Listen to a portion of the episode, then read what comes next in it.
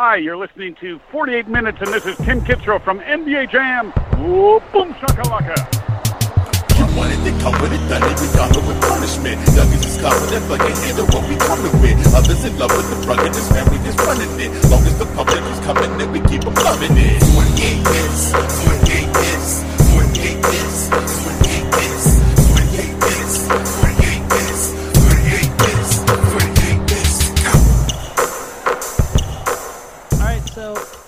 this late in the season, we have like two weeks left of regular season basketball, and we're actually still talking about the New York Knicks. And it's cool, it's fun, it's exciting. It's the NBA is so much better when the Knicks are good. And so I had to bring in a friend of mine who, every time I see him when we're covering a game together, I ask him about the Knicks. So I apologize it took me this long to ask him to be on my show to talk about his beloved New York Knicks. He is the biggest Knicks fan probably in the Cincinnati area. If you are from the Cincinnati, you know him from ESPN 1530. This is Mo Egger. Mo, first off, I don't necessarily think you were waiting on the invitation from me, but I do want to say I, I apologize it took this long to have you on still. Well, uh, there's there's been no reason to have me on to talk about the Knicks unless you've just wanted to laugh at somebody. And uh, you know, I, I get asked to go on a lot of podcasts. I'm I'm never really sure why. It's not like I have expertise to add, but I've never been asked to talk about the Knicks. And so this is one of the great things about being a Knicks fan in Cincinnati, having the job that I have, is I don't have to have takes, right? Yeah. I, I don't I don't have to have an angle. I could just watch them play and react emotionally. So now that I'm being asked to talk about them, I am a little scared, but it's still good to be with you guys. well, man, let's start because obviously, like we said, this has been you know such a fun year. Um, Mhm. and so many like as the year goes on, it gets more fun. So obviously, the start of the year, they kind of on that like, you know how it is with NBA teams. If they're not good, they're fun. There's like that fun good scale that people always look at for like rebuilding teams and lottery teams. And the Knicks were kind of like they started off good, and you're like, oh, this is fun. So like hopefully this doesn't tatter off. And then it's like, oh, and maybe they get in the play in, and then they trade for Rose, and it's like, oh, they've solidified their their bench score, and now it's like looking like they're going to skip the play in. So for you, you know, being someone who follows this team, who watches them, because you know we're Bulls fans, we don't we don't know what that's like anymore. Like that, that those days are long gone. Um, so what has this been like? Actually, like watching this team night to night, seeing Julius Randle just like develop so much in front of your eyes, having young guys like Immanuel Quickley, and like Derrick Rose being good again. All of that in like one big Knicks pie. What's that been like? awesome. It's been a blast. The most fun seasons you can have, the most fun time you can have as a sports fan is when your team overachieves. Um, I didn't think these guys were going to be the worst team in the NBA, but I didn't think we'd be talking about them being a top four seed. I didn't think we'd be approaching Mother's Day and I would, you know, be uh, trying to figure out if if they can get the four seed and and win a first round playoff series. But you know, the, the way the season started, it didn't start great. If if you remember the first two games, they got absolutely housed. They, were they were smoked. Indiana beat them by 14 points. Uh, a couple of nights later, Philadelphia drilled them by 20. And I'm going, okay, I've seen this before. They came back a night or two after Christmas and just reamed the Milwaukee Bucks and made a thousand threes and scored 130 points. And I'm like, all right, that's they're teasing me. And they came back the next night or two nights later. They won that game. They went on a little bit of a tear, right? So they win five out of six after starting 0 and 2. Fun, but nothing that you think is sustainable. And then proving my skepticism, they lose their next four games. And I'm like, all right, they're five and eight, middle of January. Maybe not entirely the same old Knicks because Immanuel Quickley was fun to watch and Julius Randle was off to a really good start. But again, five and eight. And then they they went on this little stretch here where they were beating the teams they should beat, and they were losing a lot of excruciatingly close games. Uh, they lose one on a Sunday to Portland where they played really well and they just couldn't get out of their own way on the defensive end. Uh, they had a game uh, in late uh, January on national TV against the Clippers where they lost by 14 points, and I walked away from it felt like feeling like they won. They just had this stretch where you could see them getting better, but they weren't quite getting over the hump. Right? They were always sort of a game or two below 500. And then things towards the end of February and early, or in, uh, in toward the end of of March and early April, really just started to click. They won some games in overtime. They won some road games that you don't expect. Julius Randle has been unbelievable. And you've really seen the buy in on the defensive end. Um, so it's, you know, everything. Everything has come together. They're they have flaws. They have holes. There's not a ton of depth. Uh, I worry where the scoring is going to come from when teams that can really go after Randle defensively bottle him up and make the Knicks beat him from outside. Uh, they've done what they've done recently for the most part against teams that aren't great. Uh, I I worry that the outside shooting that, that has been so good recently is going to dry up. But they hired Tom Thibodeau. Everybody made fun of it. It's worked out great. They hired Kenny Payne, and I'm like, yeah, okay, fine, big deal. Uh, he's credited with a lot of of what the Knicks are doing, both in terms of getting players to want to come play and making them better. He's the big man whisperer. Uh, you know what what the folks who cover the team write about in terms of what Kenny Payne has done for Julius Randle is has been really fun to follow. Uh, Obi Toppin hasn't been great, but it doesn't feel like they whiffed, and he's had his moments. Uh, even like guys that Knicks fans obsess over playing too much, like Elfrid Payton, he hasn't been valueless. The Derrick Rose trade, which felt like kind of your typical like Knicks get a washed up guy kind of deal, has paid great dividends. Uh, some of the moves they made that not a lot of people paid a close attention to, like getting Nerlens Noel, he has been a godsend. Yeah. They lose Mitchell Robinson and Noel's been better. Everything, this never happens. It, it, everything has come together. They're having a winning season. And you know, frankly, for me, whatever happens in the postseason is is gravy. The fact that I've I've had a chance to watch this team evolve and grow, and the fact, most importantly, it finally feels like they're they're behaving and structured like like a, a decently run professional sports organization. For me, quite frankly, has been enough. we just well, we still don't know what that's like.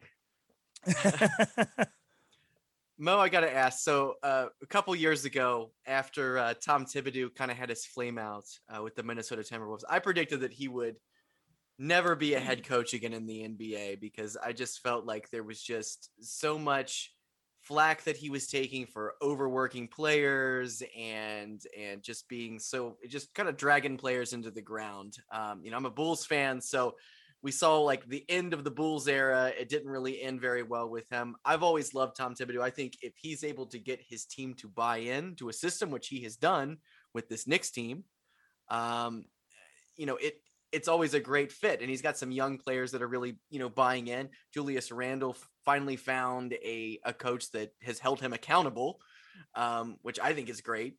And I'll be honest, I didn't really see Tom Thibodeau coming back and actually doing what he's doing right now. Um, how special it is is it for a Knicks fan? I know you kind of said, you know, it, it's one of those years where you're overachieving and it's extra exciting at the moment because of that. But how how great is it to have a coach that the entire team is buying into his concept of, of defense and also getting some surprises on the way with uh, you know, like we said, uh, even Nerlens Noel. How is uh, what's it like to have that this year? Uh, all of it's been awesome, and and like I'm with you. I I never really gave it much thought as to whether or not he would coach again. Um, but when he was a candidate, I'm kind of going, God, you know, another retread. You know, can we hire somebody who's sort of outside the box? But when you looked at the list of possible candidates and then legitimate candidates, he was the most qualified one. I mean, he usually well, is. He's yeah, a, he's a great coach. Uh, so, you know, people talk about well, he he burns his guys into the ground. Look on on Sunday night, they were blowing out the Houston Rockets, and I'm screaming at the television, "Get RJ out!" He played him 40. I mean, so there, there's. I remember that feeling. I remember that. Yeah, uh, yeah. I mean, they're they're winning by like 30 points. It's late, and it's it's the first night of back to backs, and I'm I'm literally like, all right, uh, I'd like to have a fresh RJ for Memphis tomorrow. Let's go. um, but he was the most qualified guy, and you know, look, did did his coaching style uh, uh alienate people and and sort of uh, cause him to wear out his welcome in Chicago? Yeah, it feels that way, but he never won fewer than 45 games. And, you know, people talk about his time in Minnesota, and I'm not going to pretend like I I follow the Timberwolves on a day in and day out basis. But Uh, yeah, but his last full season, they went 47 and 35. Now, if you know anything about the history of the Minnesota Timberwolves, that is a remarkably uh, successful season. Th- that that franchise has been a dumpster fire for years. How many 47 win years uh, do the Minnesota Timberwolves have in their history? You had to go back almost 20 years to find their last uh, the, the last season they won that many games. So, you know, it's it's not like the man can't win basketball games, and things blew up in his face in Minnesota with the whole Jimmy Butler thing. But but again, in, in terms of reputation, um, in in terms of of accomplishment, and I'm talking about reputation. Is he a great defensive teacher? I have not read anybody who covers the NBA who wouldn't agree with the fact that he is. Uh, did he help groom uh, Derrick Rose into being the youngest MVP in the history of the NBA? He he did do that, and I've never heard Derrick Rose speak ill of him. So, um, w- what I was worried about, and frankly, to a degree, what I I I still worry about is whenever it feels like the Knicks actually hire an adult, they still figure out a way to screw it up. So, for instance, about 10, 11 years ago, they hired Donnie Walsh, a great NBA executive and he gets things squared away from a salary cap perspective. They have some pretty good young players, and it just they ruined the relationship with him, and he left, and he didn't get a chance to over you know to finish what he had started to to build, which was a, fairly well run, competent sports organization. So it, it always feels like even Mike Woodson. Mike Woodson was the coach the last time the Knicks were even marginally good in 2013. And I thought, you know, from a game strategy standpoint, there were some things I didn't like about Mike Woodson, but he felt like an adult. And that was a team with some enormous egos between Carmelo and Jason Kidd and Kenyon Martin. My guy, Kenyon Martin, joined that team late. I thought he did a pretty good job. They run him out. Like, so I still kind of worry like Tom Thibodeau is a fully credentialed, legitimate NBA head coach, and he's an adult in the room, and the guys love him and they play hard for him.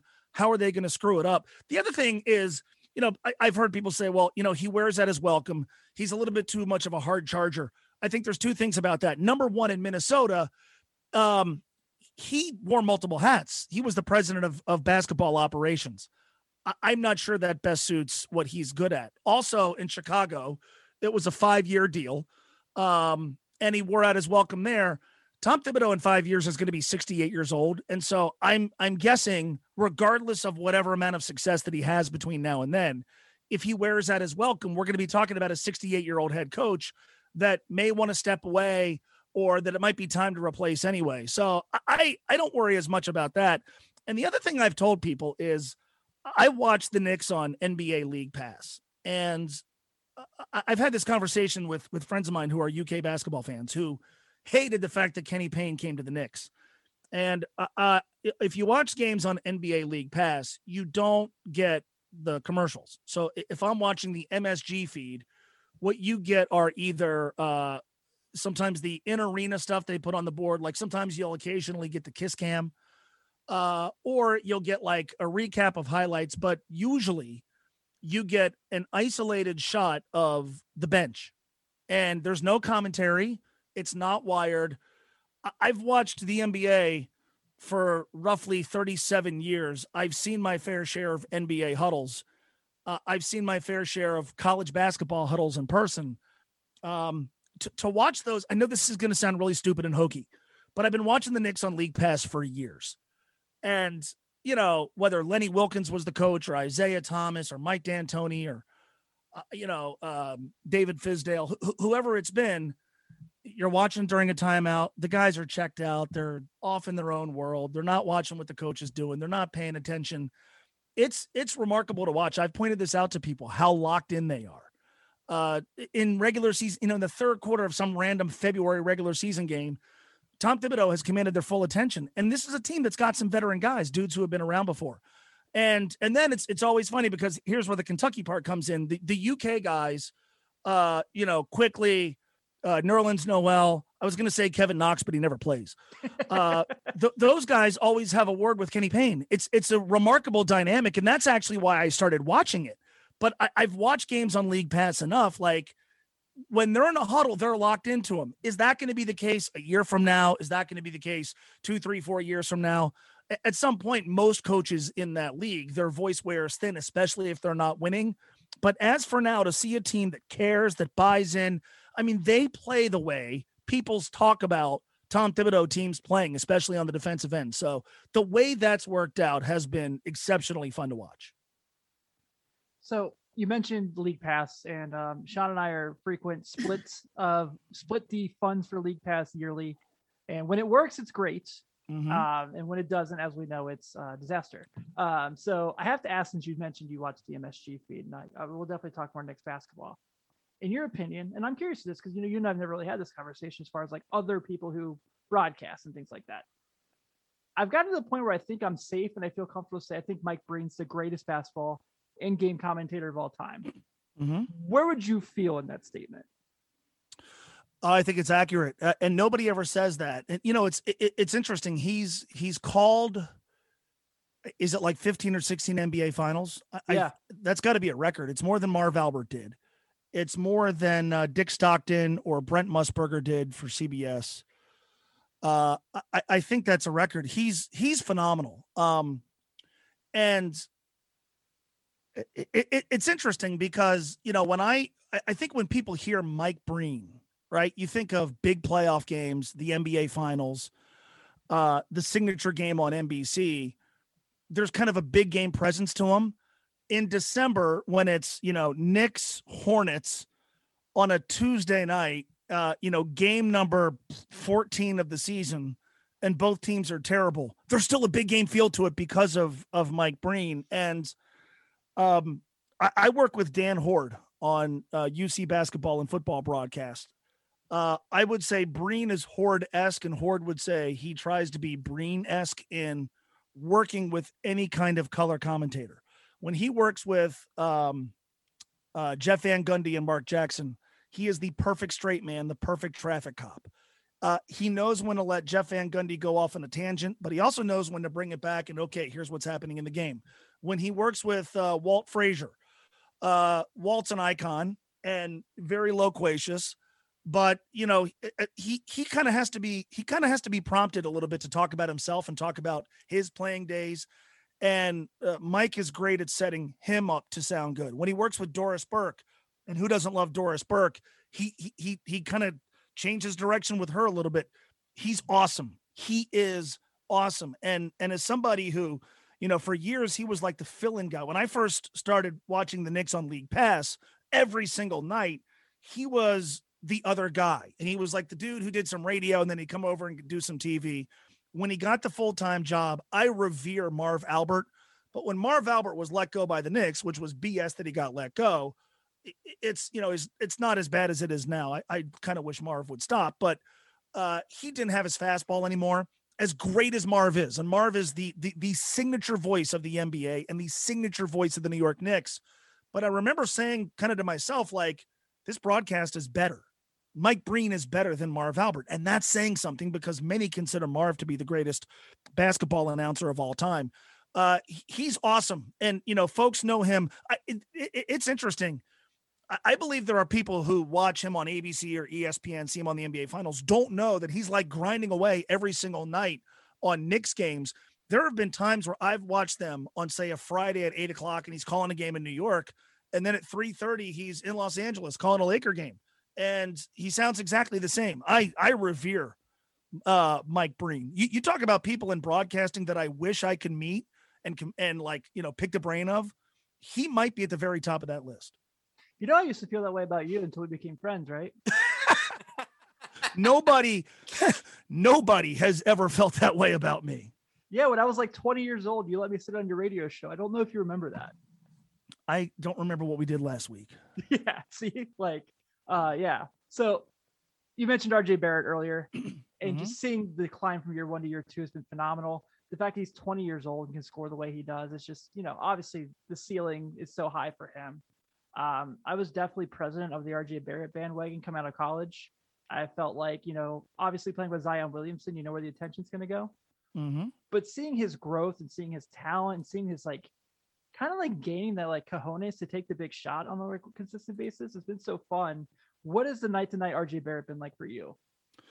uh, a better shooter from the outside than advertised you could tell he's put the work in because you know that was the knock on him uh, coming out of college uh, this guy's not going to be able to get his he'll be able to get his shot off but he's not a good shooter You're you're right about something. In the big moments, they've played in so many close games. As as good as Julius has been, um, oftentimes the guy uh, taking the biggest shots has been R.J. Barrett, or he, he kind of has turned a little bit into their closer.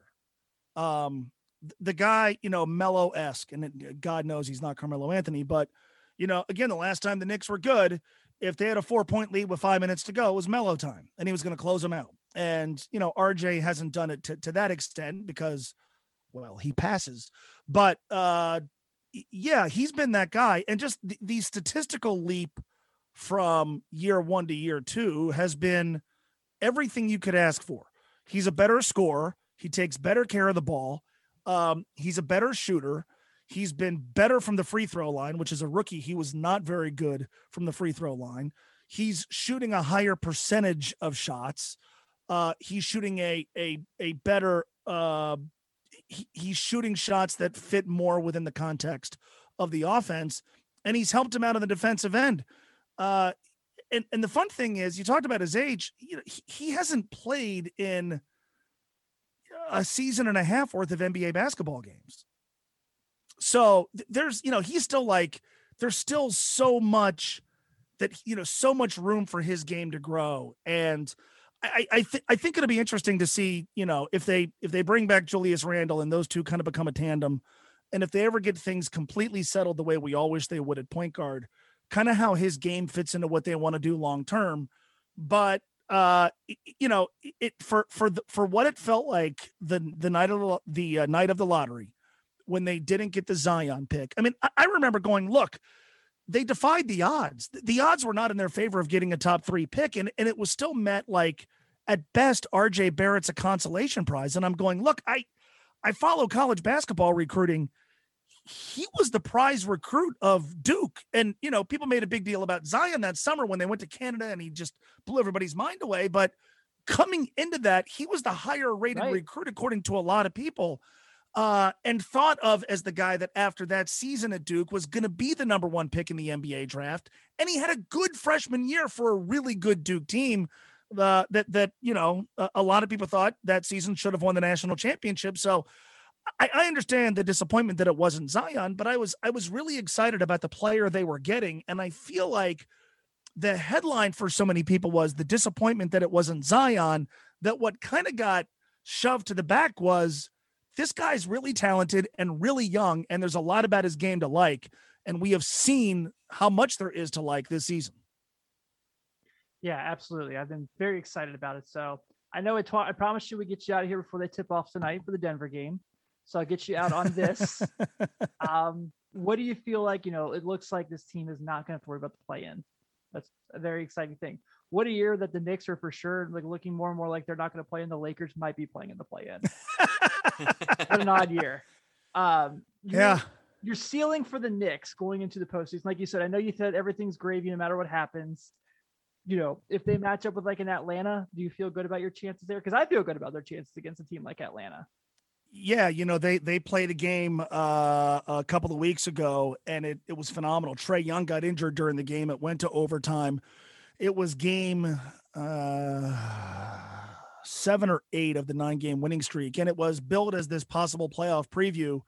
And, you know, un- unfortunately, Trae Young, who I love to watch, got injured. I, I like, I like their chances against Atlanta. Um, and to me, that's the ceiling, right? They're, they're a rung below Philly, Brooklyn, and Milwaukee. They, they just, they are. Um, I, I, was watching Screaming Heads on ESPN try to talk themselves into, you know, well, boy, the, the Nets wouldn't want to see them in a best of seven series. Uh, yeah, they would. Uh, That's th- they're a, a run below. But yeah, Stephen A. and, and Max Kellerman. But this franchise has won one playoff series since 2000. One. I mean, it's it's it's like Bengal esque. Um, one playoff series, and in that playoff series against Boston, they almost blew a 3-0 lead. So it was more relief than joy that they won it if this franchise in a year in which some thought they would have the worst record in the NBA could win a playoff series, um, I, I don't know how Knicks fans wouldn't be elated by that. And and look, I, I think if they were able to do that, let's say they're the four, Philly holds on to the one. They've played some really good games against each other. Give me a five game competitive series against Philadelphia where, you know, uh, you they stand toe to toe with a team that's got a chance to win it all. I'd be I'd be very very happy with that. Uh, I, I will say this though, they're in the middle of this stretch uh, where you know they're going to play four road games: Denver, Phoenix, the two LA teams. That's going to be a difficult task. They come home and play uh, San Antonio, Charlotte, and the Celtics. They've got a three, I believe, a three-game lead on Boston for the you know to avoid the play-in. You know it, that seems like a lot with what is it, seven games to go. But I do worry about uh, this trip that they're on, shrinking that margin for error. That Boston game meaning something and then falling into the play in, where at this point, I think that would be felt as a disappointment. We've talked about them being a top four seed, and now them falling into the play in, where, you know, you have the possibility of not even making the playoffs.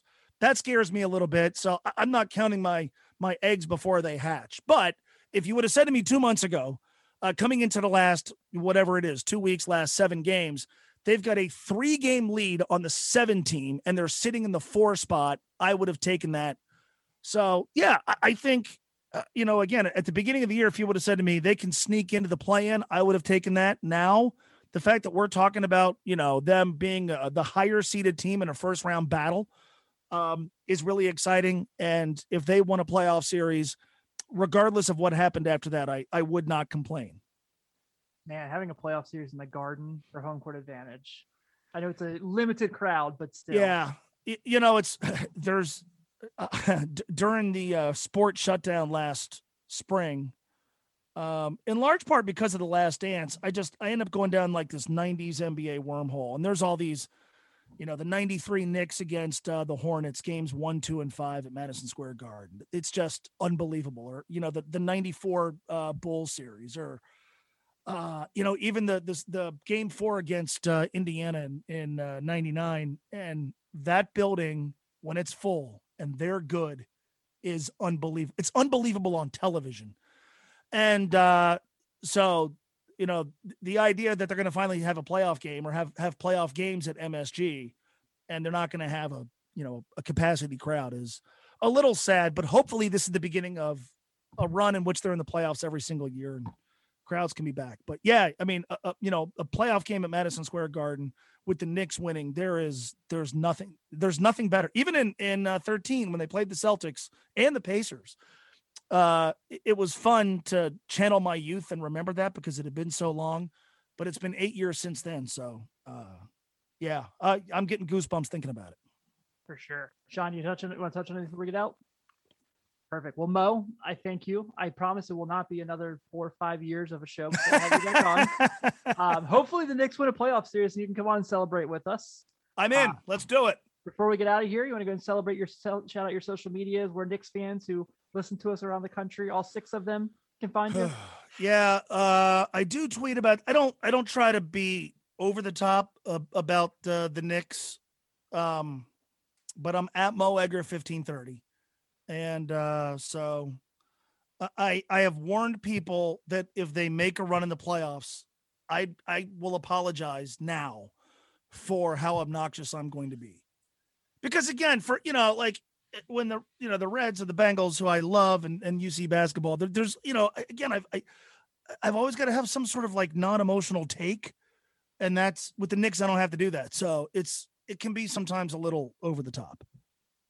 Sean said when the Bulls win the title again, it'll be the first time they ever had the Big Mac. Do better than that. Treat yourself to something good. It's- if the it- bull, it's more of a running joke at this point that I'm I'm 38 years old and haven't had a Big Mac yet. really, Yeah, you've never had one. never. That's fascinating. It is. That's fascinating. I mean, you've gone to McDonald's, right? I have. Yeah. Wow. And you never felt compelled to try one. No, I just I stick with the the regular plain hamburgers, the the 99 cent ones. I just Those I eat this the ones that come with the Happy Meals. That's what I eat now. Have you ever seen that movie, uh, Super Size Me? Yes. The the Don Gorske, the Gorske diet. All he eats is Big Macs. Yes. Yeah, you're the antithesis. Like, well, his claim to fame is he's eating like fifty thousand Big Macs. Something like that, yeah. So between the two of you, you average about twenty five thousand Big Macs. Perfect. Well, Mo, thank you again, man. I uh, look forward to talking with you soon. All right, guys. Thanks for having me. Anytime. Go man. Knicks.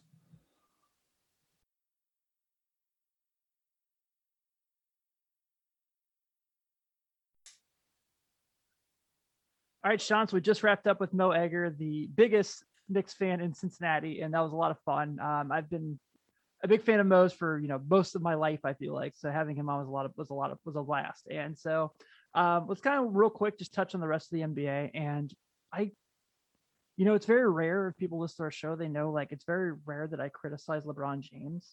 It Um, is. It but, is. but I'm going to. I'm going Oh, to for a fact. Please, please. So if you list, if you saw after their loss on Sunday night uh, to Denver, LeBron James said that whoever thought of the play-in game should be fired for that shit. Yes, he Isn't did. it weird the Lakers are this close to playing in the play-in game, and that was his response? Yeah, and was it just a year ago he was kind of praising the uh Yeah. the play-in game as well? So It's like you got the Blazers, you got the Grizzlies, you have this is gonna be great. This is yeah. gonna be great. It's great until you're part of it. Mhm. And and this is where um the NBA has gotten interesting. Mhm. Um the play-in tournament uh while last year was kind of a novelty, they're making it a it seems like a permanent thing here. Um Love it. this this year. Yeah, and I think it's great. And um the last couple of weeks of basketball, we've had some really really really tight games. Um uh, games that were tenser than they should have been, players getting thrown out of games like at the end of the season usually you're coasting. These teams have had to have they they all right now at this moment have to buy in. They have to buy in they are locked in right now and they are invested in winning and not coasting these last couple weeks. This was s- such a great idea Love it. I love because it. Because all of the teams are jockeying back and forth. We're not going to really see and there's so many of them that are that are close in the standings that we've, you know, got a week or so left. It's going to be interesting to see where these these teams fall, including including the Lakers. Now, a desperate LeBron is the LeBron that I like to watch on television. Yep. Um, I've seen it quite a few times, and if push comes to shove, him in a in a a play-in game, sign me up for that. Sign sign me up for it. I mean, because this is the thing about LeBron James. LeBron James sometimes. I mean, you look at some of the the hard paths to his NBA finals he's had over the years, and just things that have happened, injuries to other players, things that he had, he's had to put up with. I feel like he's never really had like a completely easy road a lot of times when especially when he was in Cleveland a couple years ago. Yeah. Just just I mean some a couple of those years he was just out there playing his ass off um regardless of circumstance. And I want to see that. The league wants to see that. The fans want to see it. And he's just frustrated right now. And and you know what? I would be too. I would be frustrated too because the Lakers should be the number one seed. They should, but they're not. That's not how They things happen. suck. Yeah, yeah, They suck. they do. They do. Like- they do. Like I, I'm scared. Just like that stretch, like you know, I they, I thought they held their own without LeBron and AD, but like watching them like in that Kings game the other night, and I'm like, these guys Oh, are terrible. I was like, they are not a good basketball team. and you know, on the other side of that, you see the Nuggets who lost their second best player, and are still alive. and Michael Porter Jr. has turned into a bona fide superstar over the Aaron last couple weeks. been terrific. and Aaron Gordon has been terrific. Um, the Nuggets, if you're a Nuggets fan, first of all, congratulations. yeah, Um, it's, it's a huge year for you. But if you're a Nuggets fan, you've got to be happy with the way this team's coming out and competing every night. And and they are they are the team that's doing everything right this year, doing everything right, and uh, really just not being the Lakers, man. Because the Lakers, if you're a Lakers fan, you gotta you gotta be a little bit scared. yeah. I see them all the time on Twitter. Where they're like, "We got LeBron, we're fine." I'm like, um, he hasn't played in a month, And this isn't like the bubble where he had like five weeks of practice before they like traveled to Orlando. So Yeah, also right now you're playing the Clippers in the first round. Hey, sign me up. We've been waiting Yeah. for this. We've been waiting for this. Let's go. Yeah. Let's do it. So- I'm good. I'm game. But there's Um, a yeah, because like right now, like Denver, I mean, the first four are set. You know, like Yeah. and they're you know right they're right there with Dallas. Like they're like the same record going into tonight. So, you know, there's a possibility that hell, they're a game they're a game above Portland. We could Yeah. see a play-in game being the Lakers and the Warriors. How big is that for the NBA if you have LeBron versus Steph Curry with your with your season on the line I sign me up for that. Please that sign please every night of the week? please sign me up with that. Yeah, I want to see the Warriors uh, at least in the play-in game. Um, because you know, I I think Steph has had. There's been a lot of. Uh, Steph has has he, he's had an amazing career and everything, but a lot of times in the playoffs or the NBA Finals, he's had to kind of take a step back, or defenses have have kind of smothered him to kind of stop his production. Um, Steph has to be the guy this year if they make it into the playoffs. Like he has to be the guy. Yeah. Um, and I'm Here's thing, excited. I'm he excited will to see be. that. He will be. Yeah. He's He- going to be. I mean, if you see, you know, we've talked about it for months now. It's just special. It is. It is. It is. And I mean, there's just so much jockeying left, you know, with the Mavericks, the Lakers, the Blazers, um, all within one game of each other. The- Like you said, the first four are, are set. Um, the Nuggets could take the three seed. They could. Um, and they're they're eight and two in the last ten. I could see that happening, and that wouldn't surprise me at all. Um, the Suns and the Jazz are they have the exact same record right now. So and they're both playing great. Um,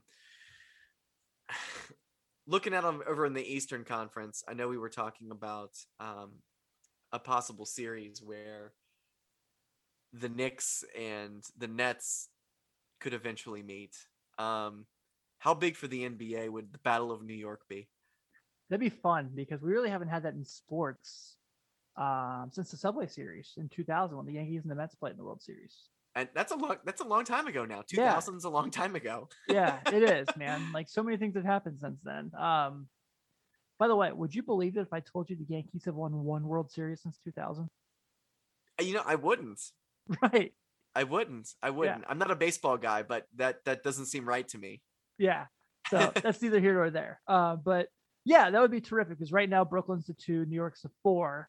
Um, so it's a little unlikely at the moment, but you know, like I said, so much, so many things can shake up. Like it's like, like most said, they're three games up on the Celtics for the play-in. Do you know how uh, uh, you know ridiculous that would be if the Celtics got eliminated by the Knicks? If like this, the Celtics got buried by Julius Randle and RJ Barrett. Just And- how fun I would be. And I, I have a feeling that the Celtics are going to be an early exit in this playoff Mhm. this year. Um, and I don't know where the blame is going to go on them, but you can sure bet there's going to be some major changes in in Celtics land after this season. Um, I don't know what they're they're going to do. Um, because I mean, you and I going into the season, we projected them to be, you know, probably what a top four, top five team, Yeah. initially, which is you know where where we saw them. Um, and that's that's not the case at all with them. Um, so um, it's it's interesting, and I mean, the Eastern Conference, the the top three teams in the Eastern Conference this year, they're all tough as nails. The are. 76ers, the Knicks, and the Bucks. Um, I really, really, really think the Bucks. I know they've underperformed. I feel like Um, they're better than they were last year, actually. I, I, I, well, no, no, no. I'm not saying. I'm saying they underperformed in the last couple years. That's what I was going to say.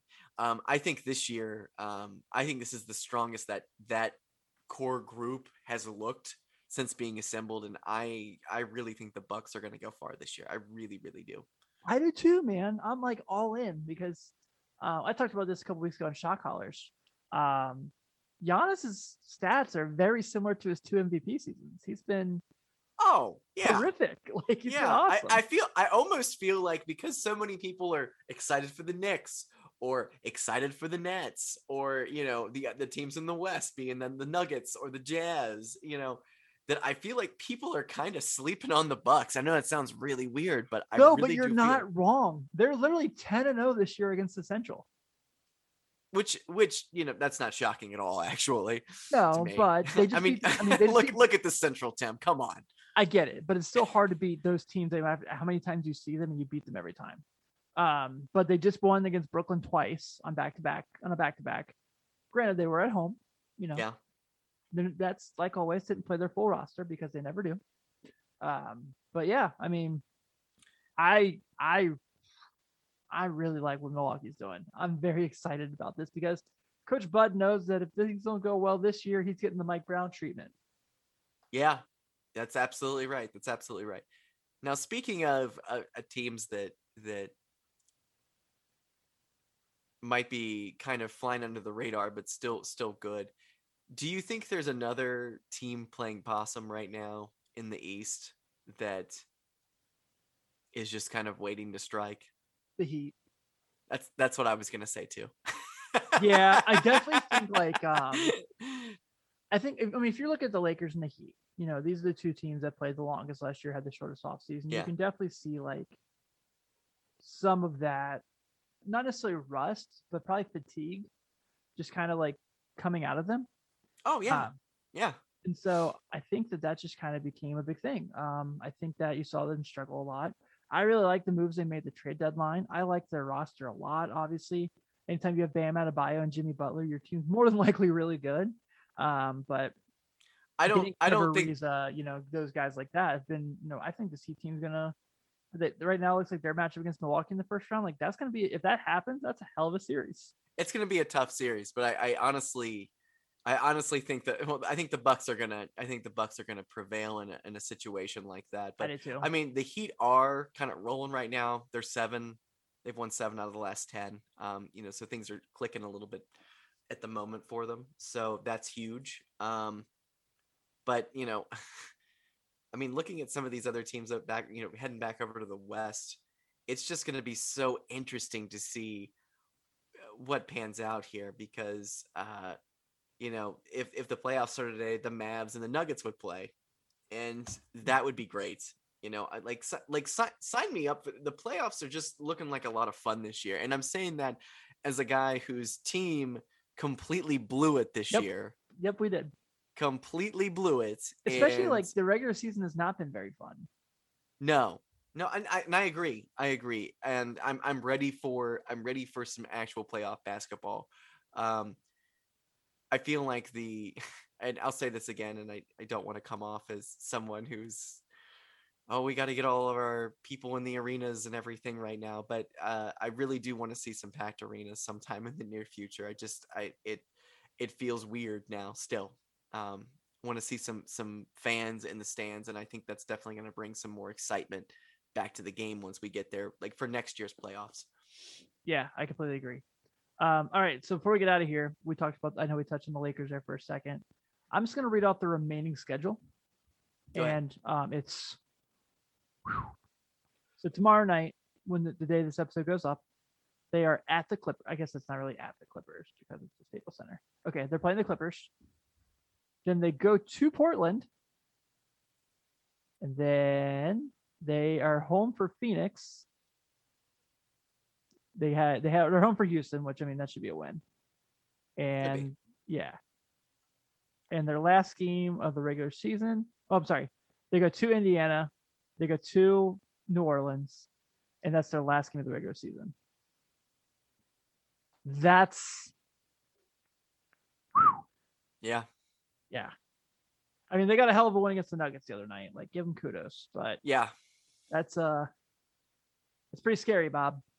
It is. Yeah. it is.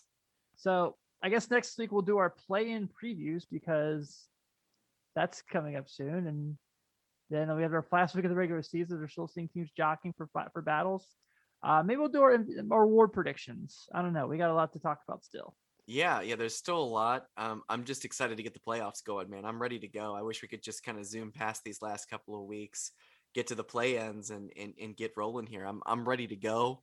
Um, ready for some some weekend matinee games. Um, like that. this is the time of year that I I, I really really love to be a, as an NBA fan. Yeah, I'm with you. So we'll go and wrap this up. Um, once again, thanks to Mo Egger for joining us and talking about the Knicks. Um, we've all got a little Knicks fever in the NBA world right now, so we're Which excited is to see which is this. weird. It is weird. It's just you know, like we said, the NBA is so much better when they're good. So um, thank I you all for tuning in as always. We're having you know, we're definitely appreciate it. We'll be back next week. Have a great night.